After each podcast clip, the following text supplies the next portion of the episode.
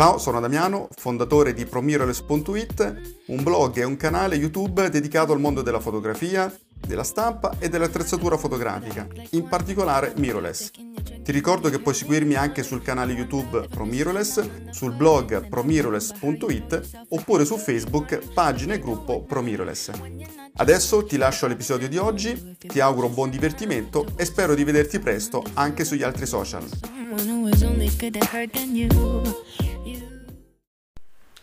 Ciao amici, ciao amiche di ProMirrorless. Allora, video in cui vi parlo ovviamente dell'XT4, insomma, la grande uscita di, di oggi, un prodotto sicuramente atteso da molti e, ehm, e, ho voluto aspettare, ho voluto aspettare a fare questo video, solitamente sapete che sono un pochino più tempestivo quando esce un nuovo prodotto, ma stavolta siccome ho fatto già due video sull'XT4 ho detto voglio leggere un po' quali sono i commenti in giro per la rete, eh, voglio ragionarci un pochino su e poi dopo faccio un video, allora ve lo condivido praticamente adesso. Allora, cominciamo a ragionare eh, sulle caratteristiche, diciamo, uh, hardware poi anche software, sul prodotto un po', un po', in generale.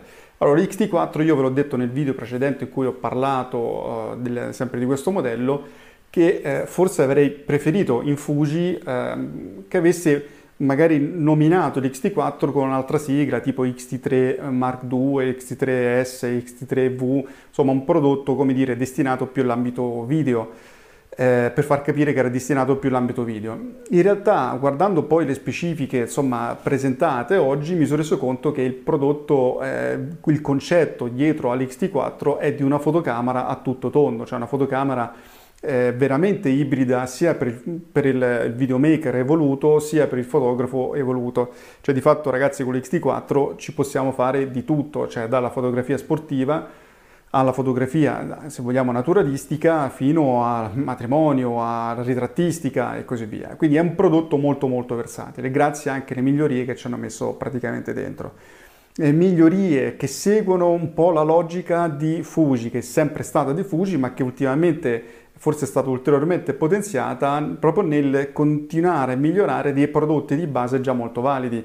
L'abbiamo visto con la uh, Fuji X100V che ha migliorato già un ottimo prodotto come la F e è andato a cesellare, no? anche a livello hardware, cercando proprio di migliorare, di, di, smussare tutte quelle cose che potevano ulteriormente essere evolute. Un po' diciamo il modello Porsche, no? ogni anno più o meno la macchina è simile, ma poi se vai a vedere sono tante piccole cose che eh, possono fare la differenza.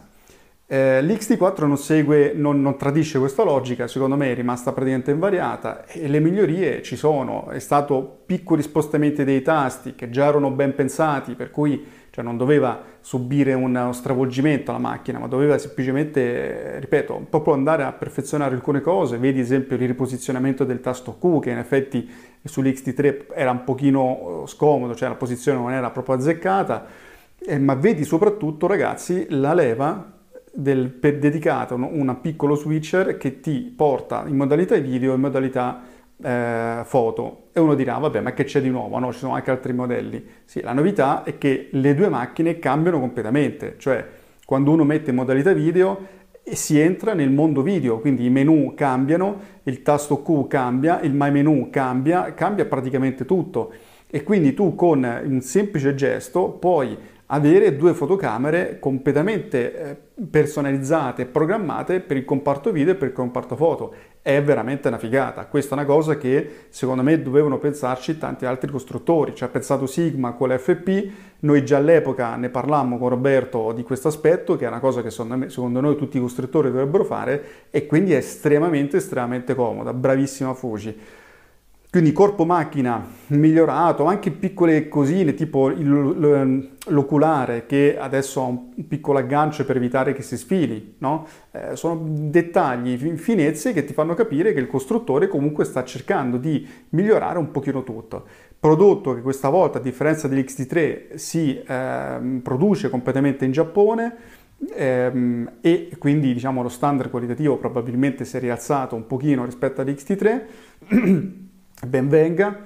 È prodotto che, che, è migliorato anche per quanto riguarda il display che adesso passa a 1.62 milioni di pixel, il display che come dicevo si orienta, onestamente vi dico il mio parere personale, il display chiuso non è bellissimo, cioè è un display che insomma la macchina perde un po' di grazia. Secondo me se avessero messo sul display, quando è chiuso, il display, quello praticamente quel piccolo display che c'è sull'X Pro 3, eh, magari era veramente un gioiellino. Io non so se insomma, era possibile farlo per quanto riguarda gli ingombri, però devo dire che sarebbe stato proprio un piccolo gioiellino mettere anche un display eh, posteriore mh, sulla macchina. Mi sarebbe piaciuto, ma insomma, a parte questi dettagli estetici, il display orientabile per me è veramente un'ottima cosa, sia per quanto riguarda le riprese video, sia per il vlog, perché adesso è una camera da vlog praticamente perfetta, eh, sia per quanto riguarda modalità selfie e anche perché tenendolo chiuso diventa estremamente protetta la macchina.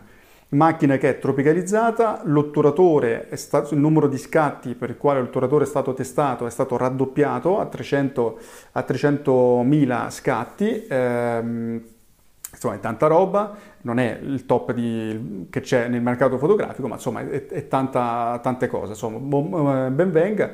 Eh, Male Fuji che non ha dichiarato la classe di tropicalizzazione, cioè l'indice di protezione eh, che secondo me andrebbe dichiarato sempre eh, facendo i, dire, i, test previsti insomma, da, dallo standard internazionale, eh, comunque la macchina è tropicalizzata, così come l'XT3. Dal punto di vista insomma, ragazzi, della costruzione a me sembra ottima, anche il fatto che si, to- si toglie sempre lo sportellino per le connessioni, a me sembra un'ottima cosa. Mi sembra un'ottima cosa, ragazzi, che... Ehm, l'autofocus sia stato, come dire, potenziato, questo è qualcosa che nessuno se l'aspettava, si parlava più di qualche modifica a livello hardware, eh, ma software non ci aspettavamo un incremento, un miglioramento del, dell'autofocus così potente, considerando che il sensore e il processore è praticamente lo stesso. Questo ci fa capire che Fuji probabilmente ha fatto in modo che la nuova batteria eh, spinga di più il, il, processore, quindi il processore è spinto praticamente al massimo e gli permette di fare calcoli ehm, come dire, ancora più, più, veloci e quindi di applicare algoritmi ancora più complessi rispetto a quelli dell'XT3. Per questo, secondo me, avremo più avanti un firmware di aggiornamento per l'XT3, ma dubito che riuscirà a raggiungere l'XT3 le performance AF della XT4. Eh, ad ogni modo, insomma, autofocus che sembra nettamente migliorato sia per quanto riguarda il riconoscimento dell'occhio, sia per quanto riguarda insomma, il tracking che adesso aggancia un soggetto e lo segue, insomma, come altre fotocamere. Tracking è migliorato anche notevolmente anche a livello video. A livello video è possibile vedere il riquadro del face detection quando siamo in modalità diciamo selfie vlog. Eh, anche questa è una cosa molto, molto valida. Insomma, un prodotto che eh, mi, sembra, mi, sembra, molto, molto interessante. Mi leggo qualche altra cosa che mi sono segnato. Eh, sì, sistema di, dell'otturatore, vi dicevo che è stato riprogettato, molto più silenzioso e, ehm, e, arriva a 15 scatti al secondo. Ragazzi, 15 scatti al secondo sono veramente tanta cosa perché eh, non ci dimentichiamo che fino a poco tempo fa nel mondo delle reflex 15 scatti al secondo era quasi un sogno e comunque le fotocamere che facevano 12, 11, 12 scatti al secondo erano fotocamere che costavano 6.000, 8.000 euro, per cui cioè, siamo arrivati grazie al mirrorless a performance veramente fantascientifiche. È stato introdotto lo stabilizzatore, stabilizzatore 6.5 stop con la modalità anche elettrica che è disponibile solo nel lato video, ma eh, 5 stop sicuri, almeno dice insomma la, la casa, eh, che comunque è veramente tanto un, un, grande risultato. Io ho visto dei test in rete, anche per questo ho aspettato, volevo insomma vedere un pochino meglio le cose e vi devo dire ragazzi che eh, da quello che si vede, se tutto confermato, insomma, la stabilizzazione è stratosferica. Non so se arriva ai livelli di Olympus, dubito, ma comunque a livello video veramente incredibile, eh? cioè, mm, risultati, risultati pazzeschi. Eh, un'altra cosa, altre due cose a livello software che mi sono piaciute e che hanno messo intanto il bilanciamento del bianco a priorità di eh, priorità di luce, per cui adesso se c'è un mood particolare nella scena dovuta appunto alla qualità della luce viene rispettata di più rispetto a un approccio più aggressivo, più neutro del classico bilanciamento del bianco automatico. Eh, mi fa piacere, questa è una buona cosa. Come sull'X Pro 3 è possibile convertire file in 16 eh, bit Ehm, che dire, insomma, vi ho detto un po', un po tutte le cose, diciamo, principali. Ehm, lato video non vi parlo granché perché ve ne parlerà Simone, comunque, insomma, è stato eh, mantenuto le standard già elevatissime degli XT3 con l'aggiunta del Full HD a 240 fotogrammi per secondo, eh, insomma eh, non, è, non, è, male, eh? quindi sono performance lato video veramente, veramente, importanti. Allora, per quanto riguarda le cose che forse avrei messo, eh, intanto avrei eh, diciamo inserito anche il GPS. Secondo me il GPS è una cosa che non a tutti serve, ma è una caratteristica che ormai molti richiedono e quindi secondo me andava, andava inserita. Cioè non, non credo fosse un qualcosa di particolarmente complesso farlo. L'altra cosa che eh, a mio avviso andava curata di più, ma probabilmente lo vedremo con l'H2, è la connettività, cioè ehm, è rimasta praticamente sostanzialmente uguale. È vero che è stato inserito l'USB-C, quindi c'è anche la possibilità di ricaricare la macchina tramite USB-C, ma secondo me eh, potevano e dovevano insomma curare più la connettività, renderla più, eh, più semplice eh, lato wireless e Bluetooth eh, questo l'ho già detto in passato, e poi dopo dovevano, a mio avviso, anche mettere una connettività, eh, diciamo, Ethernet, una roba di questo tipo, insomma, roba a livello professionale. Secondo me il fatto che non ci sia un po' è dovuto alla propria dimensione del corpo macchina, perché ragazzi, cioè più di tot eh, non, non, di cose non ci stanno, ma probabilmente lo vedremo nell'H2. L'H2 sarà un prodotto decisamente più pro, e quindi destinato a un utilizzo magari un pochino più da studio oppure eh, insomma, professionale di alto livello. Ecco, secondo me eh, questa sarà la distinzione, oltre che un sensore nuovo, un processore nuovo che vedremo solo sull'H2. Io credo che sia questo un po' quello che succederà eh, con, eh, nei prossimi mesi. Io penso che alla fine dell'anno, inizio dell'anno, verrà presentata l'H2. Comunque, in linea generale, ragazzi, trovare dei difetti a sta macchina è veramente tanto tanto difficile perché già l'XT3 è un prodotto eccellente, cioè era ed è un prodotto eccellente. L'XT4 hanno messo tutto quello che, come ho detto più volte, andava messo già nell'XT3, ma che evidentemente eh, Fuji non era ancora pronta, anche la stabilizzazione che è completamente nuova, con nuovo giroscopio, più sottile, il pulsante di scatto mm, completamente riprogettato, evidentemente non erano ancora maturi e quindi hanno intanto presentato l'XT3 che ragazzi rimane in listino, cioè quindi fondamentalmente l'XT3 sarà intorno ai 1200 euro, prodotto eccezionale come rapporto qualità-prezzo, e l'XT4 si posiziona intorno ai 1700 euro, prezzo di lancio, poi sapete che ci saranno ovviamente dei riposizionamenti nell'arco di pochi mesi, come sempre succede. Allora, io ho sentito in rete, ho letto un pochino i commenti in rete, arriviamo un po' alle conclusioni e ragioniamo su alcuni aspetti pratici. Allora, prima di tutto, eh, alcuni si lamentavano appunto dell'uscita troppo prematura. Vi ho già detto prima, in realtà l'XT viene aggiornata ogni due anni e così è stato fatto anche per l'XT4, è stata anticipata di qualche mese, ma insomma, più o meno è stata rispettata la tabella di marcia. Per quanto riguarda il discorso dei prezzi, molti dicono che 1700 euro è tanto. Ragazzi, eh, è tanto, è sempre un discorso molto complicato quello dei prezzi, tanto rispetto a cosa? Allora, se noi consideriamo gli attuali competitors sul mercato, se noi pensiamo al full frame, ragazzi, non c'è un full frame in grado di offrire delle caratteristiche fotografiche foto e video soprattutto eh, come eh, la, l'XT4. Non c'è, cioè proprio oggettivamente non c'è.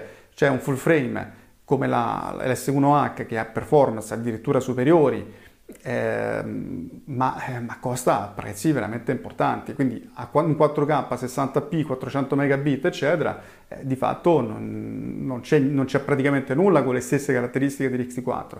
E quindi, eh, ok, c'è la Sony A7 III, ma ragazzi, la Sony A7 III che è e rimane un ottimo prodotto, ma secondo me, tolto un sensore performante, per amor del cielo, un autofocus performante, un autofocus continuo performante, quello singolo è nettamente inferiore a Fuji.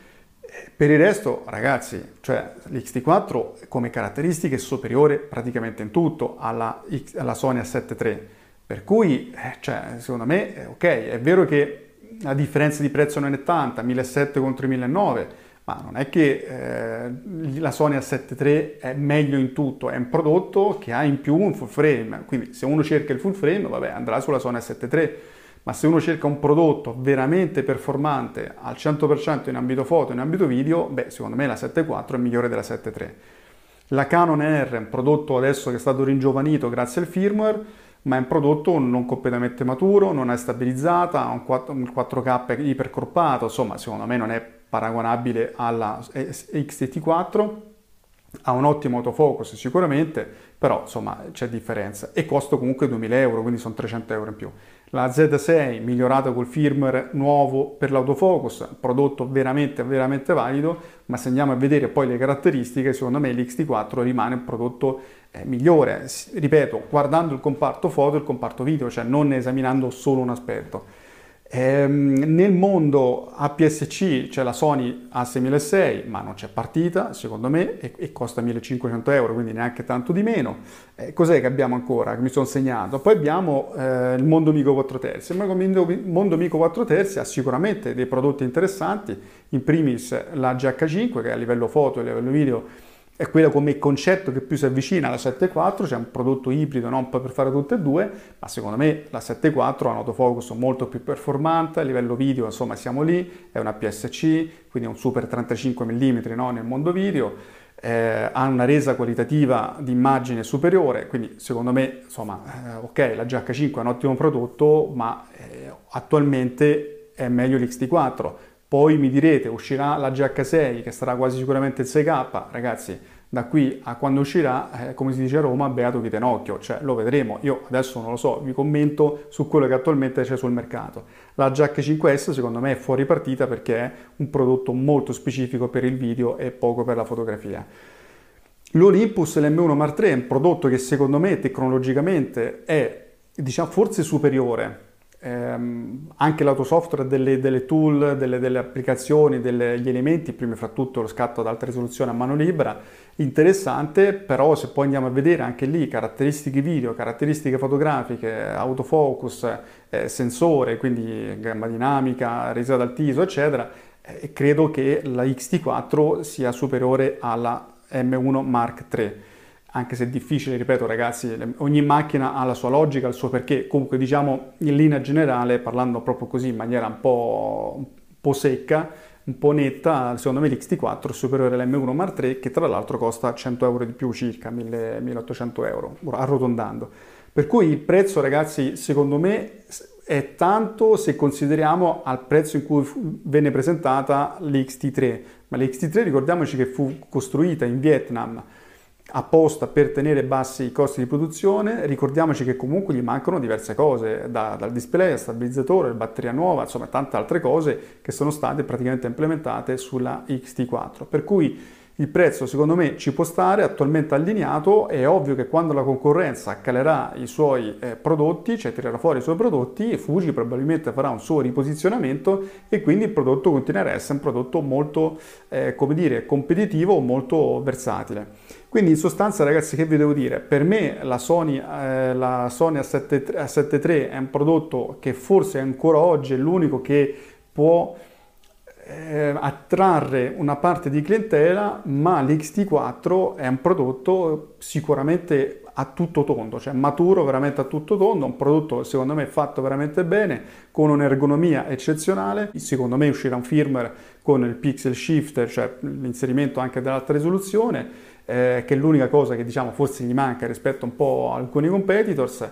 È un prodotto a livello video eccezionale, come ho detto, quindi è un prodotto che è allineato al prezzo di lancio.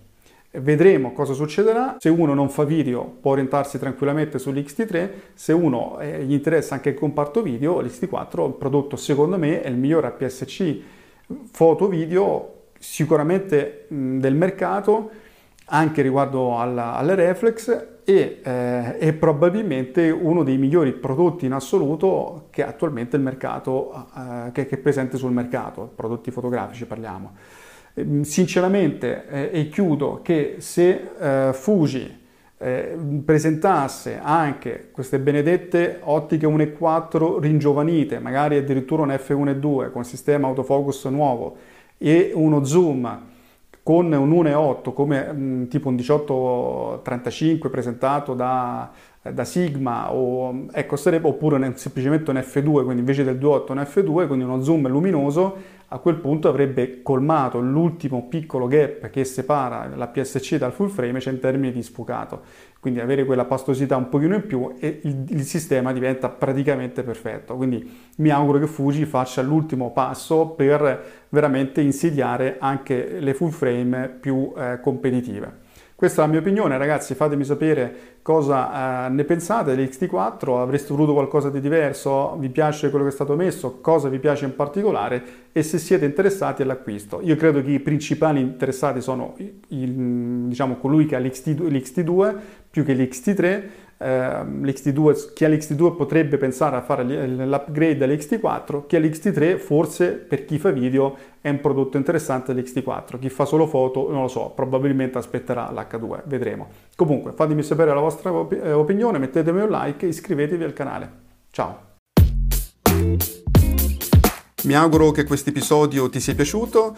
Ti ricordo che se vuoi puoi seguirmi anche sul blog promiroless.it e su YouTube e Facebook Promiroless. Ti ricordo anche il mio corso online dallo scatto alla stampa fine art che puoi scoprire visitando il blog promiroless.it alla pagina corsi. Ti ringrazio, ti auguro buona giornata e ci sentiamo al prossimo episodio. Ciao!